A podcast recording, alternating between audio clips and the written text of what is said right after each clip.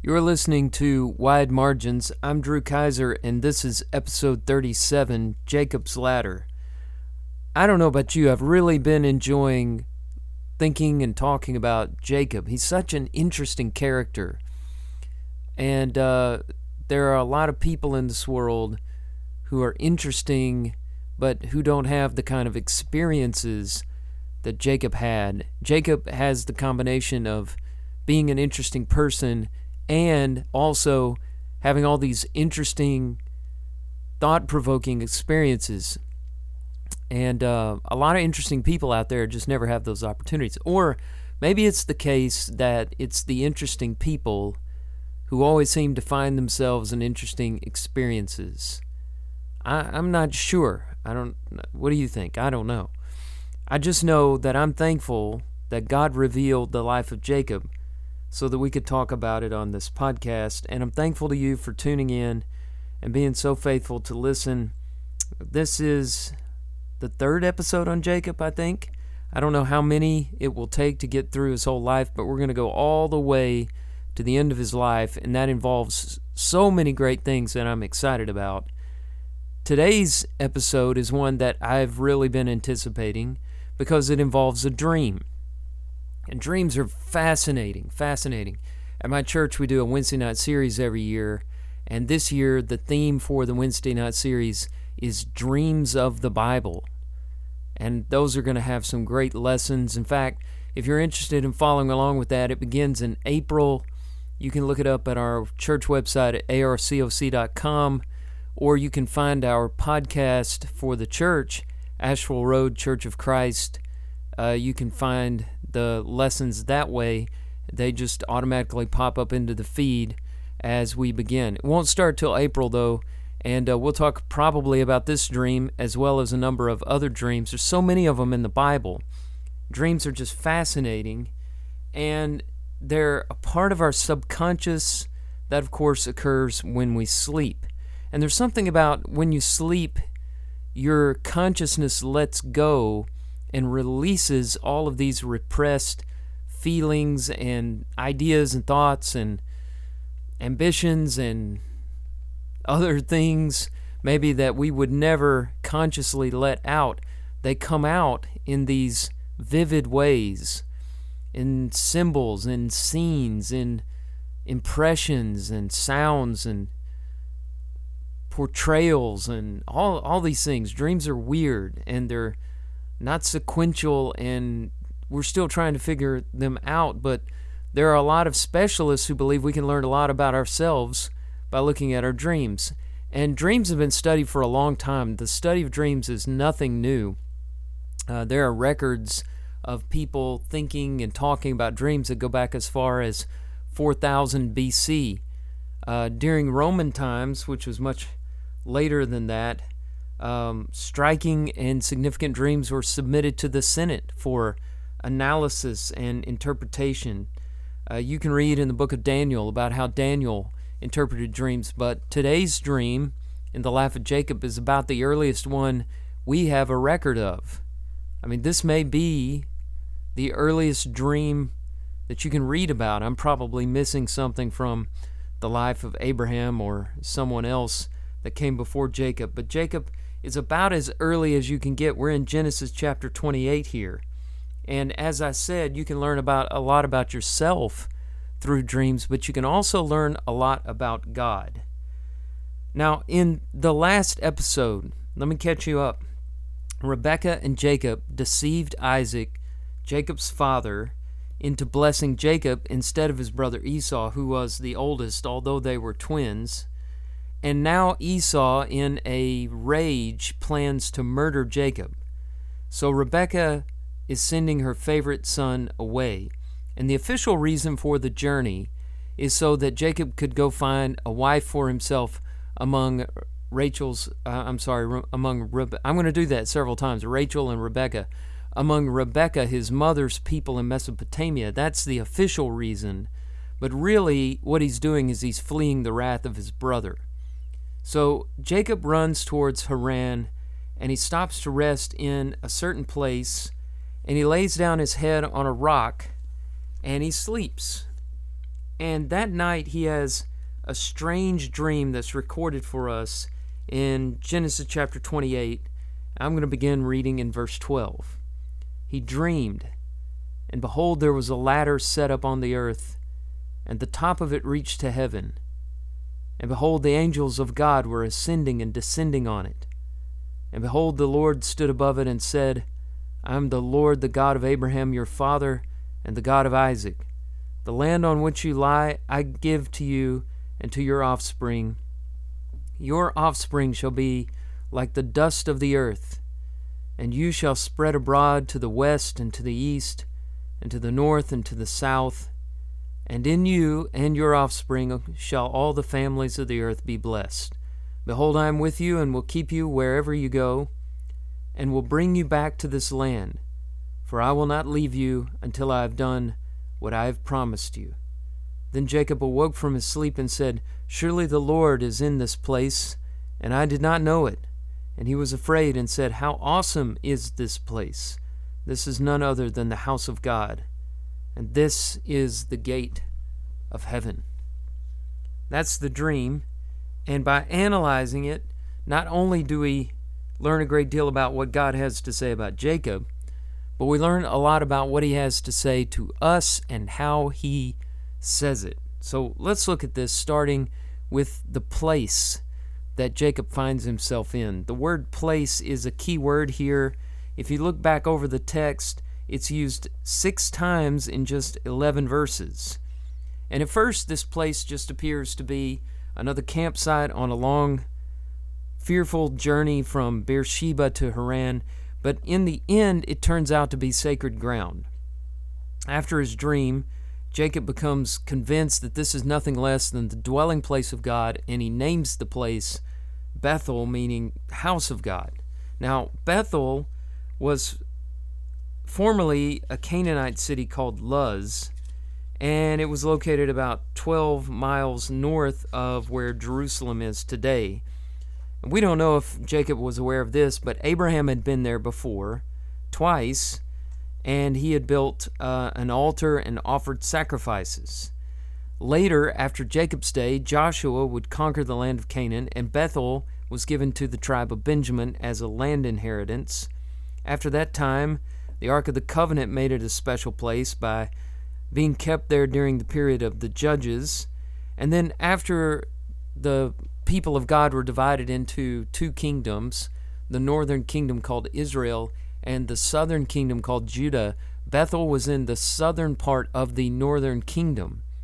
Now, Jeroboam, king of the northern kingdom, was afraid that his ten tribes would defect to Judah, the southern kingdom, because Jerusalem and the temple was located there. So he set up two places for worship as alternatives to Jerusalem and put uh, golden calves there, and Bethel was one of the places that he chose. So Bethel must have been this place that carried a special spiritual significance. It was viewed in Jacob's day forward as sacred ground. And Jacob is not the only one to whom God has called to special places. You can look to other stories in the Bible and see God calling people to special places. That's what he did with Moses, calling him to the burning bush, and then later to Mount Sinai. Paul seems to have been called out to the uh, desert areas of Arabia after his conversion to receive a revelation from God. John was exiled on the island of Patmos. That turned out to be a sacred place.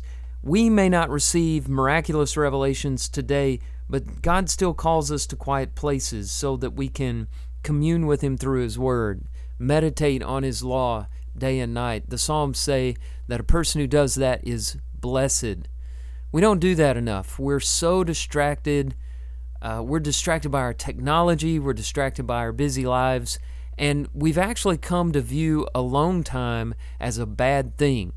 So you'll find yourself doing this if you find any space in your schedule, any quiet time, you automatically try to fill it up with something. You turn on the radio, you pick up your phone, you get onto social media, you fill that time up because who wants to just sit there and be quiet for a minute or two?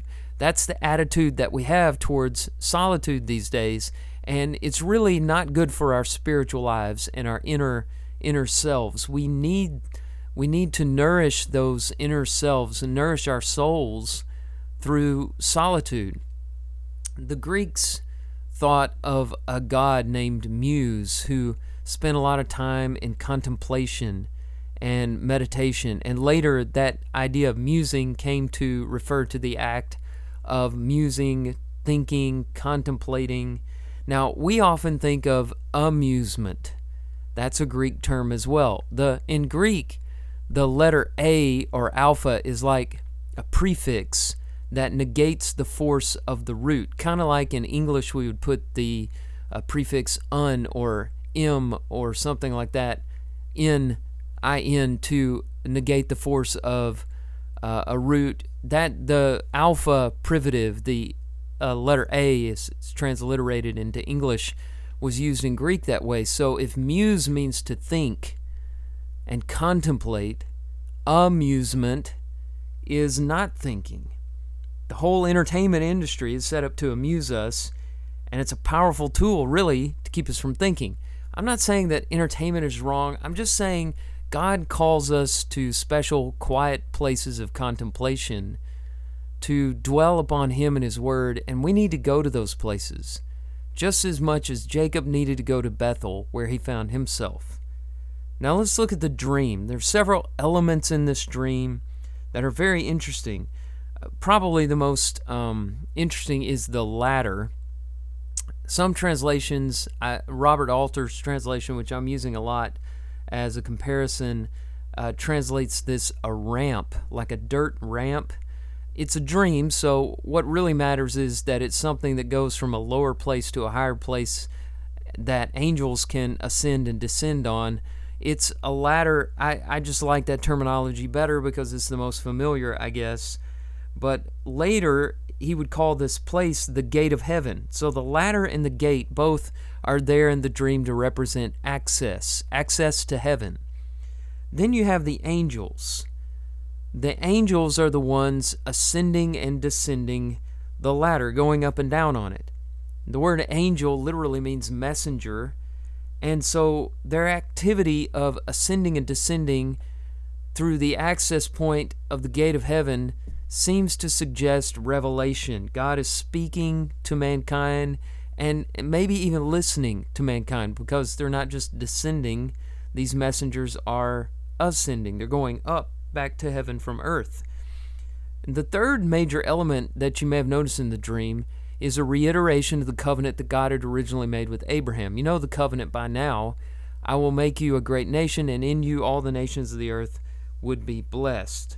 That message was passed down to Jacob as it had been given to his father Isaac and to his grandfather Abraham, and all of that was packed into this dream. So, you know, it's not that complicated. God is saying, I have a message from heaven to you. I'm revealing to you that this covenant that I made with Abraham and that I made with Isaac is made to you and your descendants. Very special thing. So he used a dream to communicate. God has communicated in all these different ways throughout time. Hebrews chapter 1 verse 1 makes that clear. It says, "Long ago at many times and in many ways God spoke to our fathers by the prophets." There are many ways in which he does this. There's a great list in Geisler and Nix's general introduction to the Bible. Uh, for example, there are angels uh, like Gabriel, who came and told Joseph and Mary that they would have uh, the Christ child. So angels have long delivered messages from heaven to earth. In fact, as I said before, the word angel literally means messenger. Why don't we have these celestial intrusions all the time today? Uh, why doesn't God continue to use them? Well, think about how that would be if every time God needed to give us a revelation, a message, he used an angel to do it. There would constantly be these heavenly intrusions into the earthly realm. It would be very distracting if you think about it, not the most efficient means to deliver a message. Another example are visions and dreams, as we have here. Uh, but think about that if that was the only way that God communicated with us. uh, dreams are very subjective. Uh, mo- most of the time, we can't understand what they mean. They're symbolic. Uh, they're not very. They're not objective at all. You can't really apply a dream to every man, woman, and child. And then there are other mysterious means of communications, like the Urim and Thummim, which were located in the breastplate of the high priest, and the Lot, which is kind of like casting die, dice. Die is singular, dice is plural, I think. Casting dice. Uh, so those were ways that people could inquire of God as long as they were the authorized means, like the Urim and the Thummim that were in the high priest's um, ephod. But they could only give like a yes or no answer. They weren't really very descriptive at all. And if you asked the right questions, you would get the right answers. But that's not the way we want to limit our revelation either. Uh, you can also list the moral law within us. Uh, you can think of creation.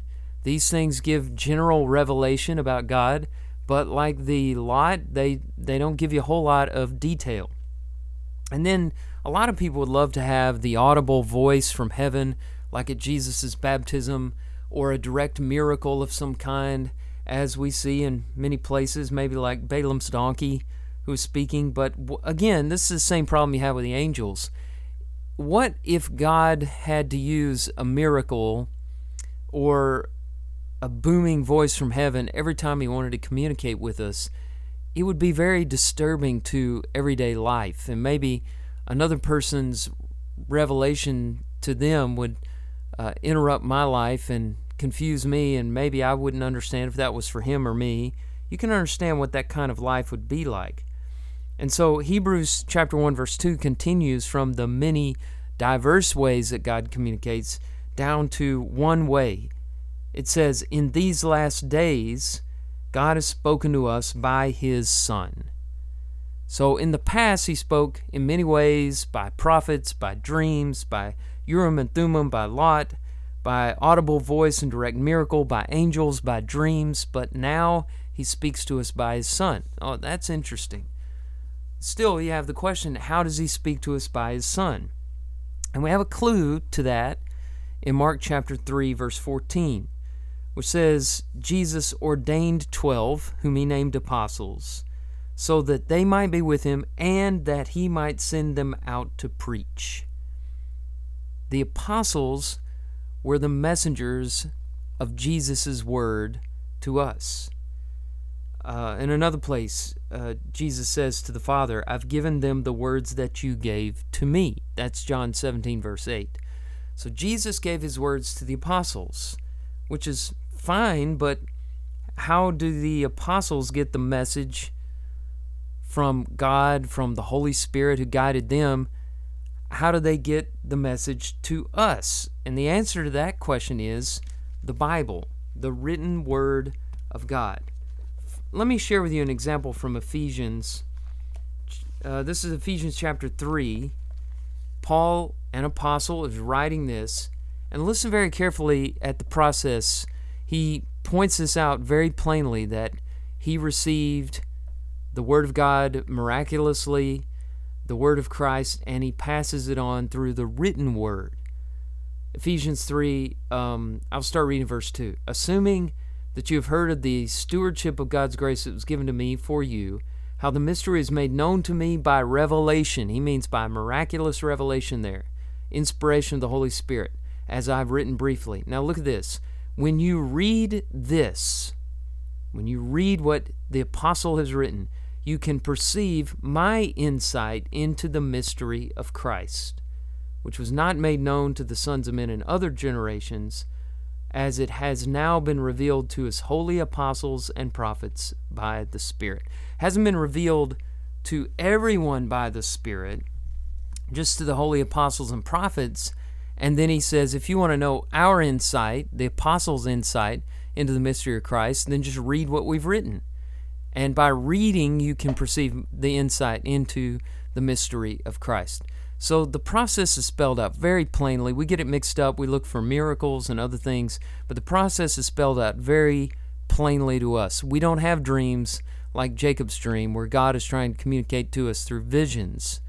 Today, God speaks to us by His Son, who spoke to the apostles, who received the truth by the Holy Spirit and wrote it down. And when we read their words, the words of the apostles and the prophets, we can perceive their insight into the mystery of Jesus Christ. So, we're talking about the dream. Now, I want to I want you to pay close attention. Remember in the dream there were several elements and one of the elements was the ladder and the gates of heaven which show access and another element were the angels ascending and descending which show revelation and the third element was the covenant. Take a close look at how the covenant is expressed here in Genesis 28. Verse 14 again.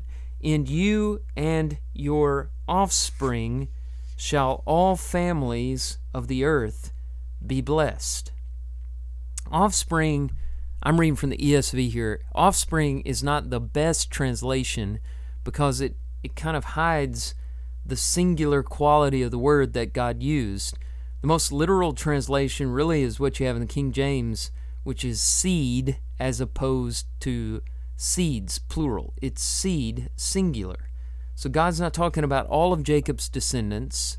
He's talking about a particular descendant. Now, this is really interesting because when the covenant was first expressed to Abraham, it wasn't singled out that way. It just said, I will make you a great nation, and in you all the nations of the earth shall be blessed. So, in your nation, uh, your nation somehow going to bless all the nations of the earth. But here, within this nation, evidently there's going to be a, a single descendant that God would use to bless all people. And this is someone who would become known in prophecy as the Son of David, the Son of Man, Emmanuel, the branch. He's called the servant, the Prince of Peace Mighty God, everlasting Father, anointed one, the Messiah, the Christ. And this part of the covenant is interpreted for us by Paul in Galatians 3, verse 16. Listen to what Paul says. Now the promises were made to Abraham and to his offspring. It does not say, and to offsprings, plural, referring to many, but referring to one, and to your offspring, who is Christ. Jesus is the focal point, not just of this dream, but of the entire Bible, Old Testament and New Testament. If you don't read the Bible that way, you're not reading it correctly. The theme of the Bible is salvation, and the main character of the Bible is Jesus Christ. And that comes out very plainly as Paul interprets it for us in Galatians chapter 3. There's one last thing I want to draw out from Jacob's ladder, from this wonderful dream, and that's the bargain that he makes afterwards. Everything looks great down through verse 17, but what does Jacob do in response to this communication from heaven?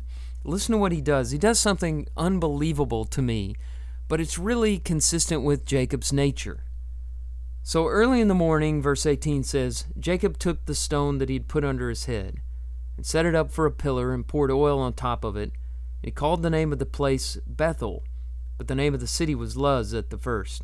Then Jacob made a vow, saying, If God will be with me, and will keep me in this way that I go, and will give me bread to eat and clothing to wear, so that I come again to my father's house in peace, then the Lord shall be my God, and this stone which I have set up for a pillar shall be God's house and of all that I that you give me, I will give a full tenth to you. He makes a bargain. He gets this dream from heaven, a revelation repeating the covenant made with Abraham and Isaac, and it wasn't passed to his brother Esau, but again he receives confirmation that he indeed would be the child of promise, the one through whom the, the covenant would be repeated, this wonderful honor. And he responds by making a vow, by negotiating. Jacob is still the negotiator. He's the same guy who bought his birthright from his brother for a bowl of red stew. He made a vow that, in my opinion, was not good. There are different kinds of vows. You know, marriage vows, those are good. Oaths in court, legal and good. Our legal system depends on those kinds of things. But this is one of those Jonah vows. You know, like Jonah made from the belly of the whale. He's making a vow when he's not really in a position to negotiate. And, you know, Jonah's saying, Lord, if you get me out of this, I'll never disappoint you again. And Jacob is saying, If, Lord, you'll save me from Esau and protect me on my journey, if you provide me with food to eat and clothing to wear, then I'll worship you and set up this pillar as God's house and give tithes of my possessions. Who is that bargain benefiting the most? Who is honored by the bargain? I don't think it looks like God is. To me, it looks like Jacob's trying to trying to honor himself in this negotiation. Jacob, the favored cheat. And before we're too critical, let's admit we negotiate with God as well.